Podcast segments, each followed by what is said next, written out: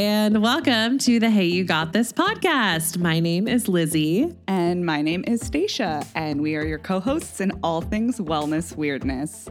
And today we are going to be talking about our June book club pick, which is Hood Feminism. Woot woot. Yes, I'm super excited to discuss what came up for me while reading this, some of the realizations, some important takeaways, and just open up that discussion on feminism, from a more inclusive intersectional place as opposed to just what white feminism is and Yeah. what we've been shown at least for me culturally what the fight for with feminism that I see when it's centered around white people is not as inclusive or intersectional as it needs to be and this book really does a great job of addressing that and also addressing where mainstream white feminism falls short so Yeah, very eye opening read. Totally. Yeah. And before we get into it, Stacia made the very astute point that we should be telling you a little bit of information about our authors and our books for those of you who just happen to be popping in. So, Mikki Kendall is an author, an activist, and a cultural critic, which I felt like the cultural critic aspect of just who she is as a person really shines through in this book. And her work often focuses on current events, media representation, the politics of food, and the history of the feminist movement. And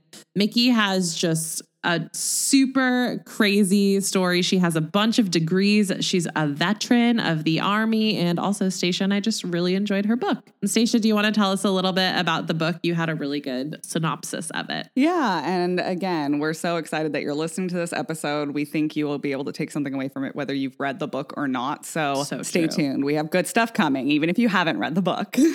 but in case you haven't read the book or you're looking for a summary of it, I think that the author herself did that. And so I'm just going to read a quote from the book. And it's one of the biggest issues with mainstream feminist writing has been the way the idea of what constitutes a feminist issue is framed. We rarely talk about basic needs as a feminist issue. Food insecurity and access to quality education, safe neighborhoods, a living wage, and medical care are all feminist issues.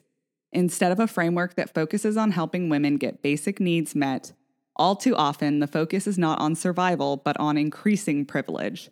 For a movement that is meant to represent all women, it often centers on those who already have most of their needs met. After I read that, I was just like jaw drop, and I'm like, oh my God, this is like so true. And when I think of it as kind of like a either a ladder, and as a white woman, I'm already like seven rungs up. And so when I think of the feminism as it's been taught to me, it's like, okay, we're trying to just surpass those final three rungs so that we have Yeah. equal pay, so that we have access to appropriate care for our bodies as women.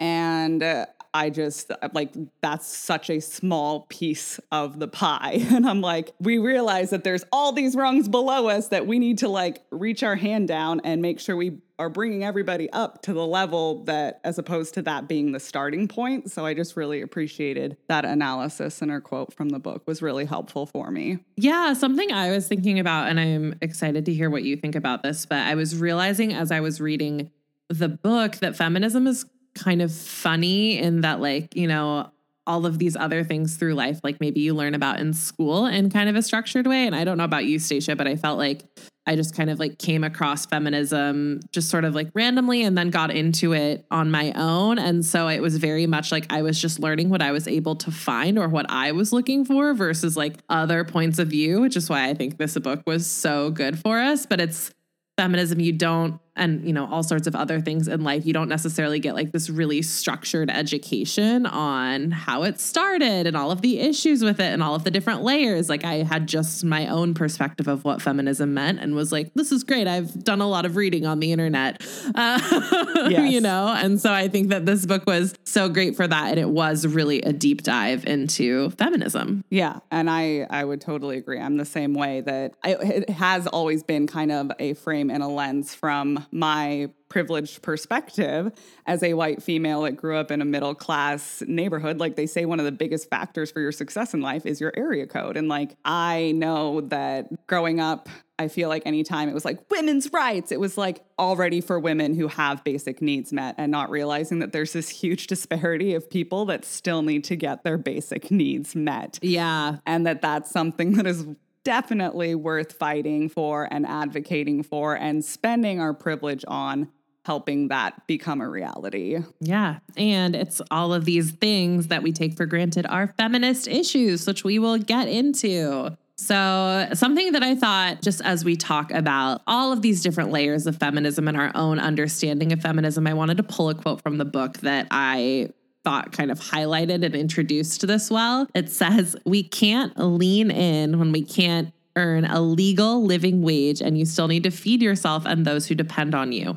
When mainstream feminism fails to consider these options as viable when it relies on the same old tropes rooted in respectability, it ignores that for many, a choice between starvation and crime isn't a choice. And I really liked how it kind of mentioned the lean in messaging too, because I know like I felt like that was very much when we were like in college age, that was coming like, yeah, lean in. Yes. And it is, we totally forget that some people are fighting just to make a living wage. They're taking care of themselves, family members, like not even just your children. You know, there's so many different you could be taking care of a sick family member or your parents. And I thought that that was such a good point about feminism not considering these options or these different ways of life that so many people, you know, just around us have that it's so easy to ignore when you're not in that situation. Yeah. And I think that that's a very like telling message for everything that's going on with anti blackness in this country and police brutality. Yes. And these issues, these social justice issues that are coming up and being like, oh, there's a lot more to this than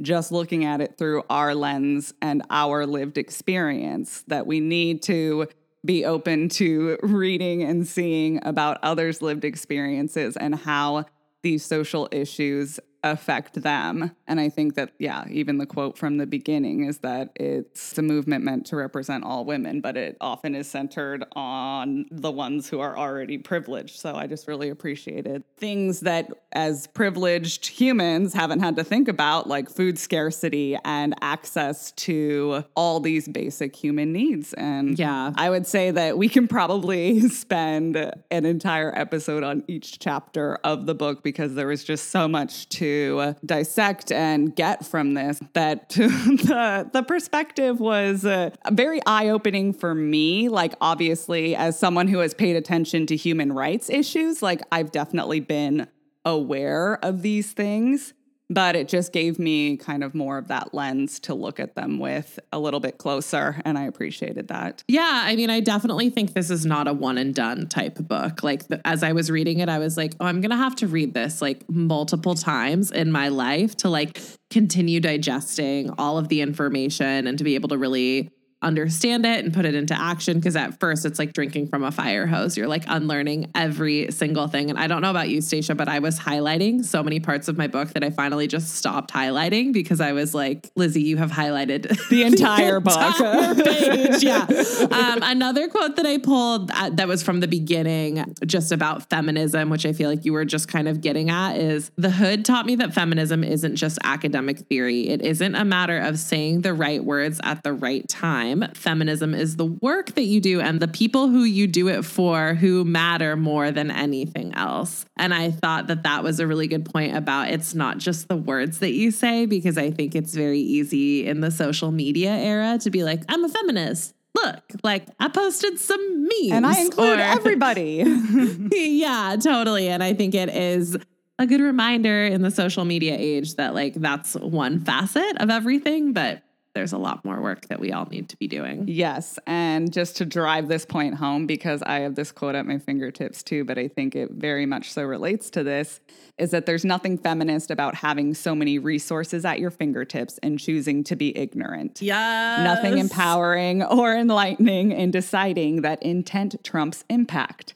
especially when the consequences aren't going to be experienced by you, but will instead be experienced by someone from a marginalized community.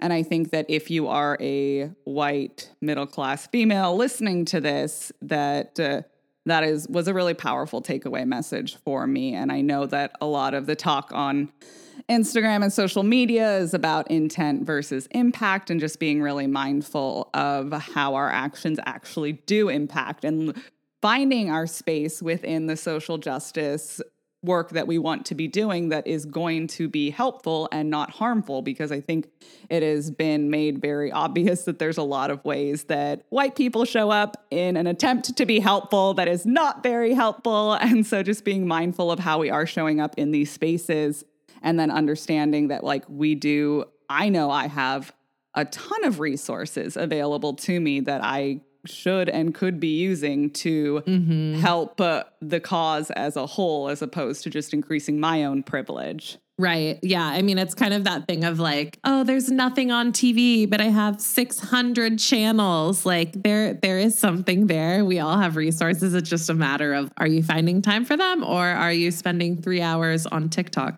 Lizzie? Um, Stacia. I just love it so much. I will say TikTok has been very educational oh for gosh. me. And I know it has been for Heck you yeah. too. So no, it's, it, I spent four hours on it yesterday, and that's when I got really depressed. And so I was like, I need to be doing something else with my time. Yeah, I need to not be on social media. Um, so, Stacia, what did you like the best about this book? If you had to pick just one, I know this is a loaded question because we both really enjoyed the book, but if you had to pick one thing, I would say one thing as a personal trainer and somebody that tries to help people live healthier and happier lives in a very like woo woo white wellness way. Um, but I'm I'm working yeah. on it. same, same girl, same. I found the part about access to food and food scarcity and health to be really, really eye opening and fascinating because one of the points that she made that was just like, oh my gosh, all the policy that we are putting into place is act like none of it is actually informed by the people living these experiences. It's by us being like, well, I think this is probably what's going to be best. So, an issue she brought up was the soda tax and how this was actually something that was incredibly problematic because it impacts low income, poverty level people who don't have access to clean drinking water who have access to a grocery store where the juice may be expired and where soda is literally going to be the only option they have to drink liquid. And that as a person in my position who has never had to deal with not having clean water, it can seem like it makes sense. Like, oh, soda is bad. It has sugar and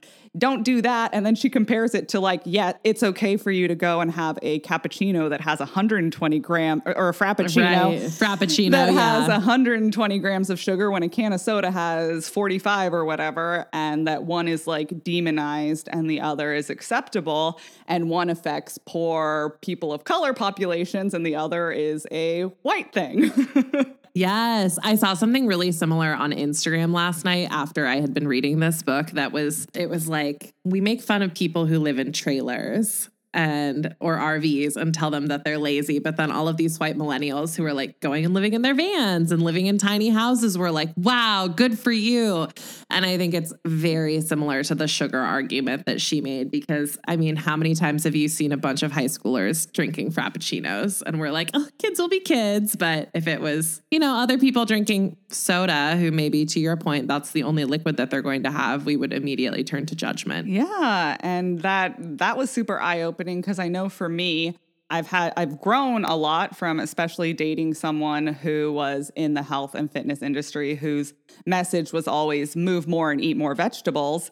And I'm like it's not that simple. And it always bothered me that that was the message that he constantly constantly pounded into his clients head because okay a majority of his clients that is sort of the situation. Like, right. The people that can afford his training are in a higher socioeconomic status. So these socioeconomic issues don't impact them as highly. So it might be that simple, but to then apply that all across the board yeah, and assume fair. that anybody that's not eating vegetables and not working out constantly is somehow lazy or they don't care about their life or their their livelihood or their health mm-hmm. and have it be something that is a personal choice when it's not a personal choice. I feel like uh, I really appreciated her insight on that because that really drove the point home for me that I try to stress in my position that it's like, yeah, it's nice to tell people to do all these things, but not everybody is starting at that position. Right, absolutely. I mean, I think even this is like a little side tangent, but in the wellness world, they we see that a lot, right? Of like, you need to just get a little bit less sleep, you know, just wake up a little bit earlier. But yeah, maybe that person like is already getting the minimum sleep that they can be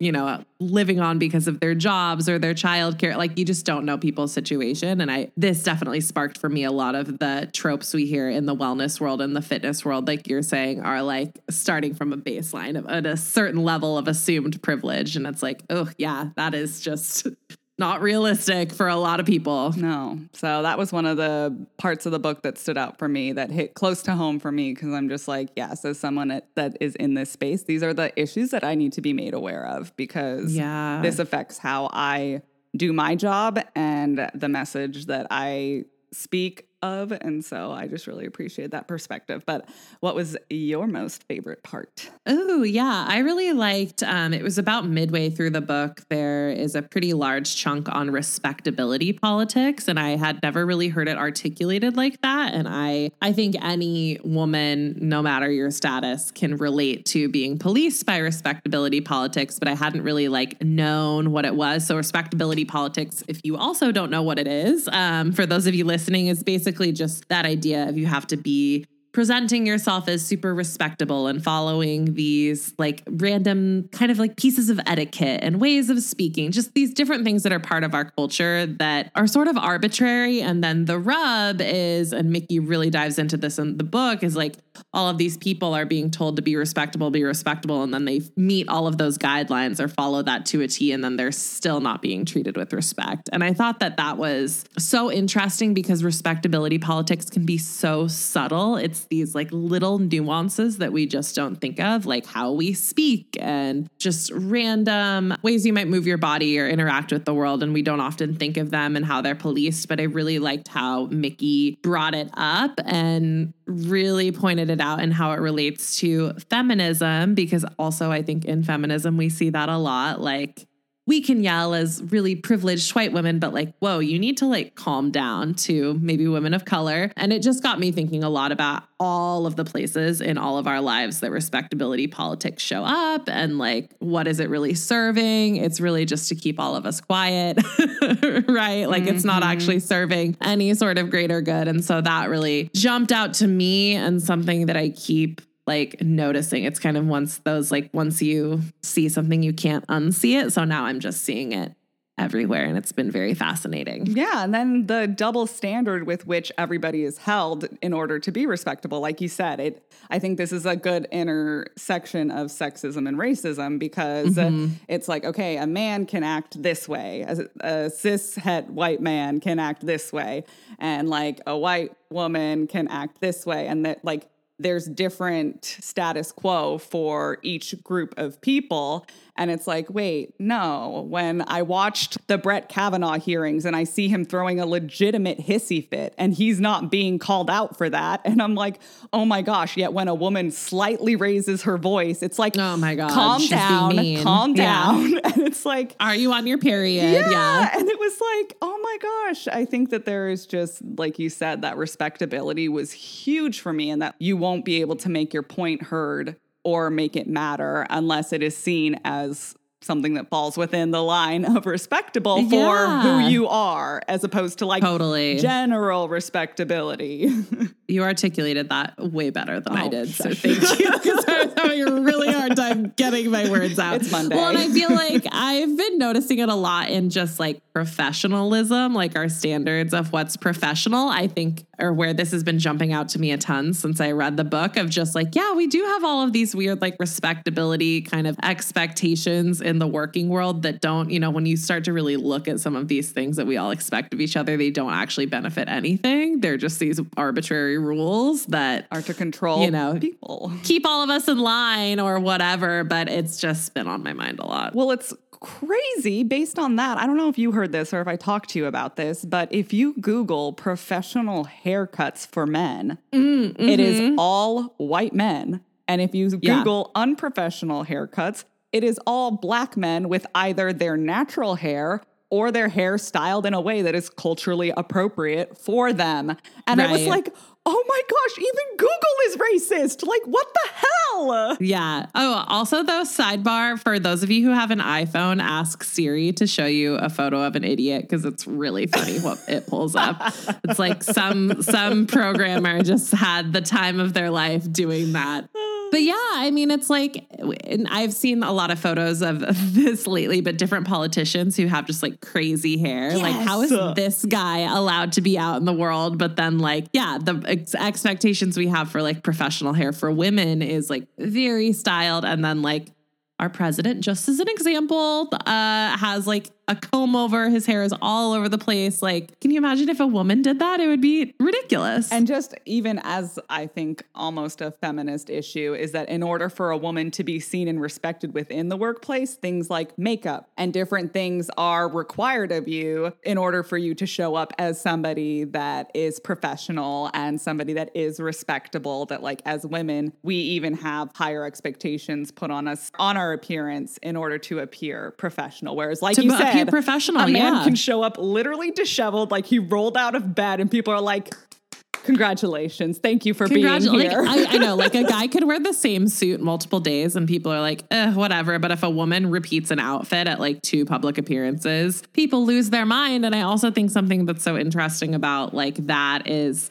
I don't know if you've ever gone into the depths of the internet where people are like, Stacia spent how much on that suit? Like, she's a politician. She shouldn't be spending taxpayer dollars. But then, like, on the same hand, if you wear something from like Old Navy or something like that, they'll be like, oh my God, now she's using like slave labor, you know, or like child labor. And it's like, that's another part of like policing women's bodies that you never hear conversations about how much like men are spending on their suits and their clothing, but women are expected to be like getting perfect clothing that fits them well, but not too well, and is also like not too expensive, but not like made by child labor. It's crazy. But I also think it's funny with this. Now, what I'm thinking is, I'm like, okay, so this is still almost a white feminist issue because this is assuming 100%. that somebody already has access to a workplace where these are going to be policies and things that they need to think about. And I'm just like, here we exactly. go.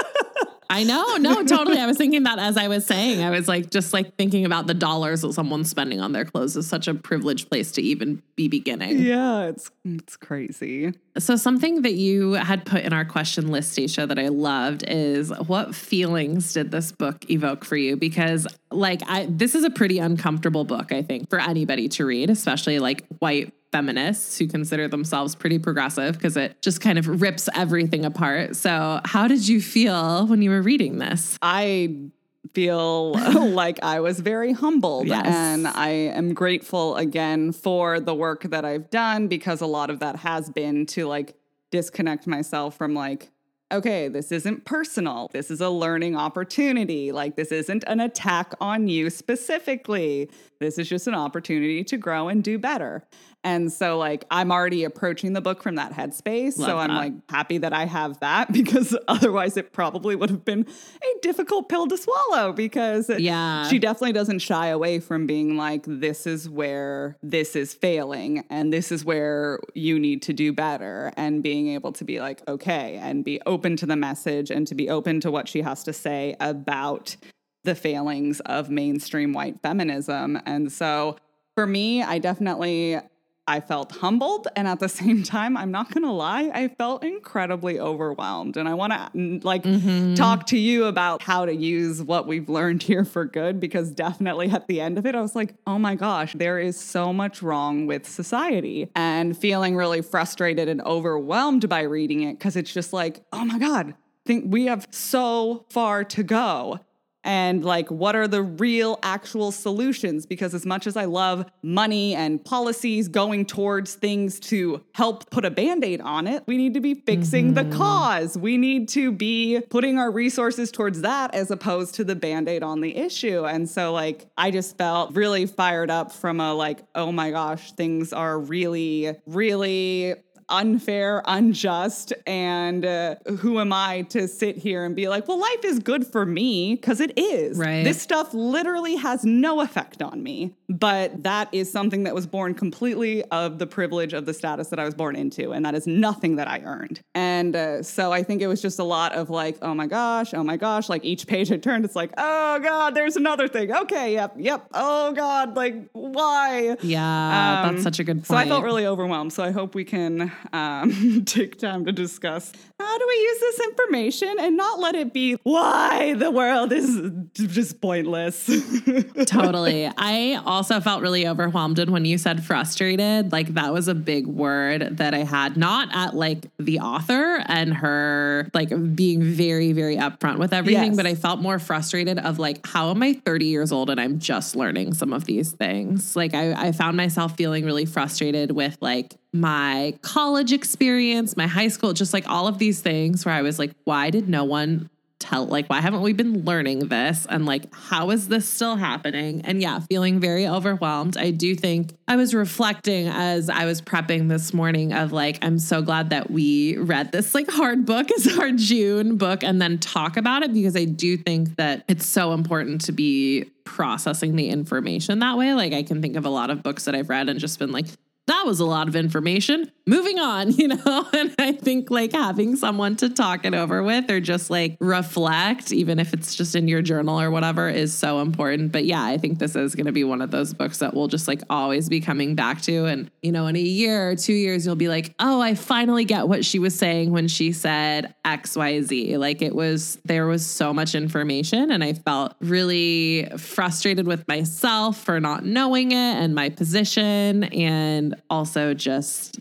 that the world is the way that it is. I don't know. It's a lot. It's definitely a lot of a book, but I really enjoyed reading it. It is a lot. And I would say I did find an interesting critique of the book that I wanted to share. And I'll link the oh, article yeah. in the show notes because it was written by a black woman. And it was kind of criticizing who the book was written for because she was like, this definitely isn't for black women. Like, this is for white feminists. And then basically being like, I don't understand why you're even bothering because they're never going to show up. And I'm like, oh, okay. That's, Oh, yeah. it was a little discouraging, but she made this really interesting point that I was like, oh God, again, another hard pill to swallow, but I, I think it's, Yeah, tell it's us. good. So she says the subtitle of the book is Notes from the Women That a Movement Forgot.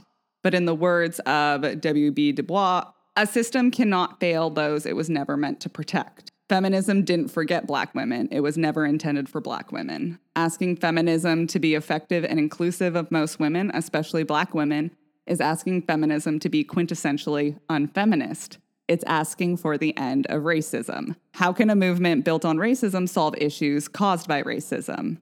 It could if its white members became actively anti racist and were willing to completely unravel racial structures, their own movement included. But in doing this, white women would be working against their own interests. And they've proved for nearly four centuries that they are not willing to do this. And uh, are black women in the hood expected to wait another century while white women consider doing the work? If not, why devote an entire book to this topic? And so I read that and I was like, eh, like the idea that it was a movement that was never meant to protect the women that were forgotten about in it, that it was something for white women to increase their privilege as opposed to create access to that privilege for all. Yeah. I mean, I think this is this reminds me a lot of like the that quote that's circling on the internet of like the system isn't broken. Like don't say the system's broken and that we need to like fix the system. We need to like tear the system down and build a completely new system. This isn't about like current things not working because like there's just one flaw. It's like they were never intended to work for this population. This population wasn't even taken into consideration. And I think that that is the same message that for change on any type of level to happen, it's the same level of thinking isn't going to be what gets you to a different place. So like if Right. if all of our racist policies are what got us here, like it's not going to be reforming those. Like we need to th- reimagine entirely different ways of doing this because we have seen that the way we're doing this isn't working. Yeah. Okay. So, with that in mind, what's like one actionable thing if somebody's listening to this and they're like, okay, that book sounds great, or maybe they read the book and they want like an actionable thing that they can start doing today, what would you suggest that they do? I, again, this is a completely uninformed opinion, but no, tell me, tell me. That's what podcasts are for. what came to my mind is that it would be something, and this goes back to something that Sophia Bush said, and she said to find your sacred rage and to put your heart into your action and your activist work into that. And so I think that to break it down into something smaller is to find a topic or an issue that you're super passionate about and then find out kind of how that intersects with racism, classism, mm. sexism, and uh, perhaps there are organizations doing work to improve this situation, but just try and get involved in just starting out with one thing as opposed to like thinking that you need to solve all issues That's that feminism addresses because that like I said I read the book and I felt incredibly overwhelmed and it made me not want to do anything. Yeah. But I also know that there's certain things that I am incredibly passionate about and that uh, putting my energy and my efforts and my focus into that can be something that would be a more worthwhile use of my energy than just staring at a list of a thousand million things that need to be done and being like, well, there's no point in even trying. yeah, that's such a good point. So that would be my takeaway, but I'd be curious about yours. Oof. I mean, I think you the point you made about like finding your niche within all of this is so great because I do think that it's easy to be like, feminism or anti racism. And then there's so much that we just freeze, right? Rather than actually doing anything. I think something else that I, and I understand the irony of saying, like verbally saying this on a podcast, but uh, that listen more than you're speaking. I think, especially as we unpack like really uncomfortable issues like this, like obviously it's very helpful to talk it out with a friend, but I do think just taking the time to listen, you know, or rather than like I see a lot of people posting these like novels that they've written out on Facebook. And it's like, that's great. We all process things our own way, but like maybe instead of doing that, we could be resharing helpful information from the voices that really need to be heard right now. So I think that's a challenge, obviously, not when I'm talking on a podcast, but when I'm trying to educate myself, is like, how can I listen and really find, you know, like this was an uncomfortable book. How can I be finding voices that are really different from mine or people who have a very different experience mm-hmm. than I do? I think is what I would tell people to do. I love that. I think that that is a perfect complement that those two things combined are like really important things to keep in mind when unpacking these things and doing this kind of work. So I love that, Lizzie. Yeah, yeah, and I think it's really easy. Um, some people from Stacia's hometown have been doing have been posting about this, and it was really informative for me. But it's very easy right now for all of us as white people to be yelling what we've learned. Like well i read this book or i did this thing. And like um i saw it described as woke washing. I was gonna make up white splaining because i'm like i hate mansplaining oh. and i was like so what would be the other thing? I'm like it's white it is kind of white splaining. um yeah it's like white splaining or like woke washing versus just like us you know it's like we all want to be like i read this article and now i'm fixed. It's great. And that actually doesn't help anything. So i think just continuing to listen is really helpful and hard to do. It's hugely important. But that's why we read these books because this is a different perspective than what we are being shown in mainstream feminism. And so it's important to surround ourselves with those types of things and to continue to listen to the voices of those who have far more experience than we do because like you said reading an article doesn't therefore make you an expert on the topic and the only person worthwhile speaking on it. But that's something that as uh, growing up in a culture where white people are given the platform and the microphone at all times and just you are worthy of being here so speak on everything and understanding like oh actually like there are far more qualified people to speak on this and i'm going to let them do the do the work because they're doing it. So let's just show you. Here you go. Yeah.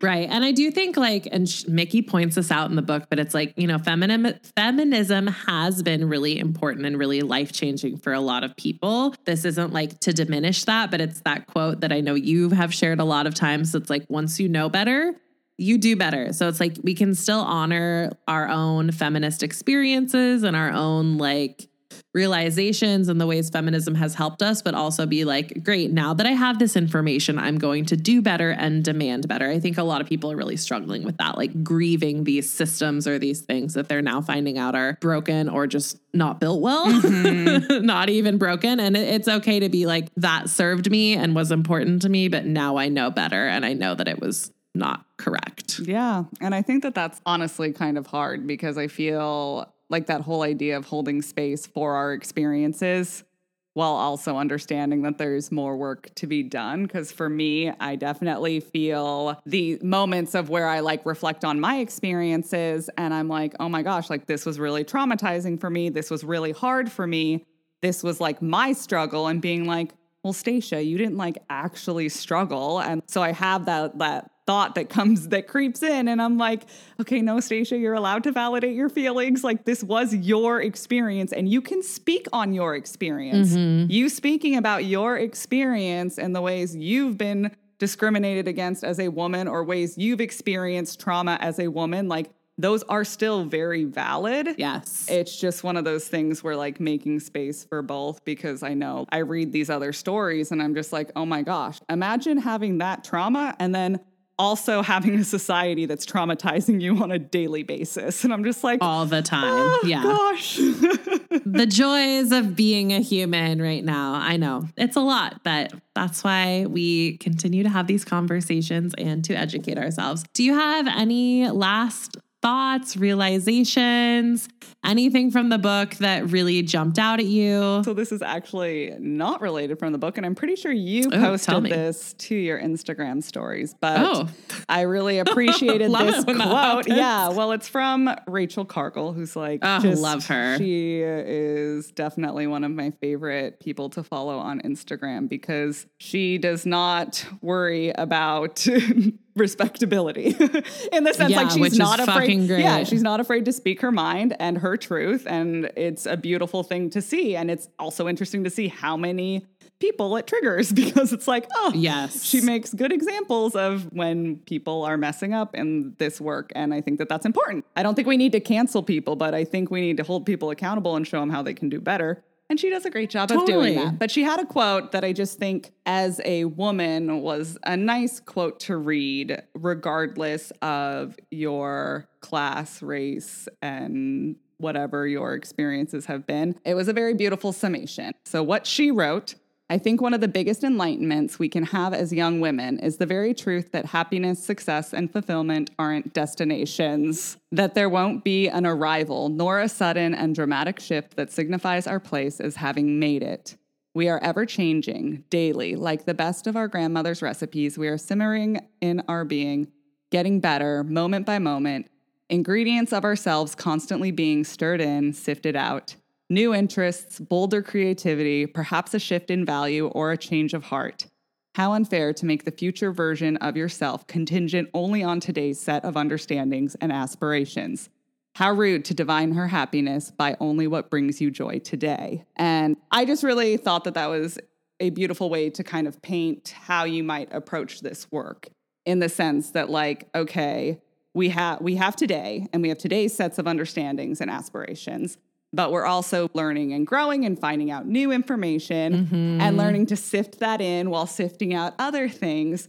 And that we are these fluid beings that are ever changing, and that even if we held these certain beliefs before, there's space to change and grow and learn. And I yes. just really appreciated her post on that. So I'll link up her Instagram in the show notes. But that was a nice little summary for me after reading this book and seeing that quote. I was like, okay, yes, we can do this. it's gonna be okay. Yeah. And I I love Rachel Cargle, I mean, for so many reasons, but her Instagram account is one of those accounts that I feel like every time I go to, I learn so much. And she actually is one of the few accounts that, like, going to the comments has been really informative because, like, her followers back her the fuck up. And, like, they're just so smart. And it's, yeah, it's a really great page, especially if you're, like, ready to do this work. So, yes, I couldn't recommend it any more than just saying if there's one person you follow, have it be her because it's like incredible. Unfollow us, go follow her. Yeah, she's amazing. She's amazing, and she just like I'm sure you've seen this, Stacia, but she'll like rip apart people's Instagram posts. Like she'll like screenshot a comment or she'll screenshot a post and she'll like red ink, like cross things out, highlight things, and basically like break down why certain arguments or messages are problematic. And it's been so eye opening. And also, yeah, she does not give a fuck about whether people like her or not, which is just so inspiring. Yeah, I she really is an inspiration to me when I see how she gets shit done. Like when her hair wasn't done to the standard with which it should have been done. I don't know if you saw her Instagram stories, how she went to a dry bar and got a blowout and they just totally botched Oh, it. yeah. They fucked up her hair. Yeah. And she calls out the company and is like, "What are you doing to train your the people that work for you to be able to handle all types of hair?" Because this is unacceptable. And like as somebody who has been extremely timid her entire life, I'm like, "Oh my gosh. Oh my gosh. Imagine being able to stand up for yourself that much. Like that is Yeah. so cool. That like gives me chills. I'm like, "Okay, you can do this, Stacia. Goals." you can totally do it, Stacia. We will all back you up. She does not apologize for existing. And I'm like, we need more Yeah. women that don't apologize for existing. totally. I mean, it goes back to the respectability thing, guys. This like totally blew my mind because I just hadn't heard it articulated like that. It's like Stacia saying, I was like, oh my God, respectability politics are killing all of us. Yes. Like we are all just like trying so hard to be respectable. And for what? Yeah. It doesn't get us anywhere further necessarily. It's like it seems to be when we like kick and scream. Like it's been shown that the peaceful way hasn't really worked for a lot of different groups. So it's like, you know what? Doing the respectable thing doesn't get anybody's fucking attention. Nope. cool. Well, if we don't have any final thoughts to share about our book club uh, read, thank you guys so much for joining us. And as a reminder, you can always jump in and read this anytime that you want. You don't have to be reading it in June 2020. And our next book club read is Big Magic by Elizabeth Gilbert. Elizabeth Gilbert, and she is the author of Eat, Pray, Love that you guys probably have heard of and or seen the movie. Very white people centric, but a good, just brainless movie if you need something to watch. And we're so excited to uh, blah, blah, blah, to be reading it with you guys. So July 2020, that will be our book club read. You're welcome to read along with us. We'll link it in the show notes, and please send us any thoughts or questions that you have on the book. And any recommendations for future books, we are totally open to those as well. So if you have like a book that you're dying for us to talk about, definitely let us know because we love hearing your suggestions. We love hearing your guys' suggestions and also, you know, the intention is that this is a community book club. So if our community has a book that you guys want to read, let's read that book. Let's do it. Stacia, what's your yay for the day? Oh my goodness. It's always such a loaded question, but not I actually. know. Especially right now, it's like, hey, there's a global pandemic and a civil rights movement. So what are you like stoked about? Yeah, it's a it's a little interesting. I would say it's I, I feel like my yay for the day relates to something that happened a while back, but as in like a few days ago. So it's not necessarily my mm-hmm. yay for this day, but it's something that I have been experiencing feeling gratitude for every day since it happened. So it's something that just has been feel good feelings. And it was that I was able to go kayaking with my good friend Callie. Shout out, you're listening. Fun. Hi, Callie. And so it's something we've been wanting to do since I've been back. And so it was a nice day the other day. And we had both been feeling like pretty overwhelmed with everything that's been going on, um, compounded by, and I like know when we say everything going on, it is more than just the anti blackness and police brutality, it is also the pandemic. So naming everything that's going on, like it is just multiple layers of everything It's a lot. that is existing in this world. And so uh, we were both feeling a little overwhelmed. Then we went kayaking for an hour and a half and we got to see a bald eagle just like chilling on the beach. and we like paddled up super close to him and he was just like hanging out. And so that was fun. And it was just really relaxing to do a normal activity while also being social. Yeah. Cause I feel like any amount of being social has been like sitting outside distanced from people.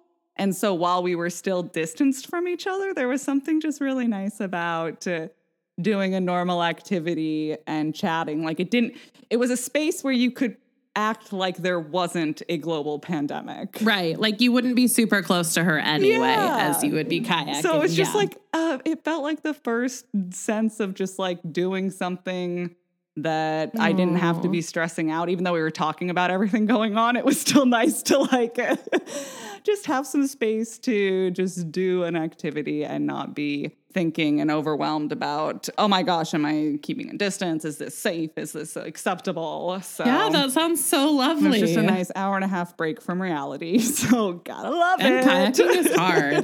Kayaking Yeah, is a hard workout. It was a good workout. So that was my yay for the day. And I would love to hear yours. fun. Yeah, I um also still in a pandemic, all of these things, you know, we've all been stuck in our homes, which, you know, I'm very lucky to have a roof over my head and all of those things, but we have all been going a little stir crazy here at our house and Dan's grandpa way back when built this cabin in the woods in the Olympic Peninsula. It just got Wi-Fi, which was a big development. So we went and stayed there for just about 5 days and it was really nice to just be somewhere else. Wow. And Heck kind of like you were saying, it's like, even though it was still a pandemic, like when you're in the woods and like in a cabin, like you just, you never really feel like you're part of everything going on in the world anyway. And so it was nice to just be out there and just kind of decompress a little bit. And, you know, there was Wi Fi, but I, it's a beautiful spot. So I was trying not to be on my computer or my phone anymore than I had to be. And it was just really relaxing. So it was nice to have a change of scenery. I'm like literally sitting here daydreaming now that you said that. And I'm like, uh, so like, do they accept uh, stragglers? anytime. also, you are in like the most beautiful cabin know, right I now. know, I'm so, really but I know what you mean. It's just nice to have like a, you know, I think we've all been, not all of us, but the majority of us have been stuck in our houses for months now with the same people, same views, same things around you. And it was just nice to go anywhere different for a little bit. yeah, that's So. amazing. Uh, good for you. I'm very happy Thank for you. you. And now I'm like, okay, that's my goal for. I actually was like looking up hikes with my sister that yeah. I'm gonna try and do. So I'll uh, I'll let you know on those too if we make Yeah, let me know. And guys, send us do it. And if you guys are in the Pacific Northwest, send us your hiking recommendations. Maybe we could have like a distanced hike meetup. Heck Our yeah. first Let's meetup. do it. That'd be super fun. Thank you guys so much for listening. Thank you for rating, reviewing, and subscribing. It means so, so much to us. We appreciate you so much. And Stacia, you want to take it away? Yeah, we love you. We care about you. Thank you for showing up. And we will see you next time. And in the meantime, don't forget hey, you got this.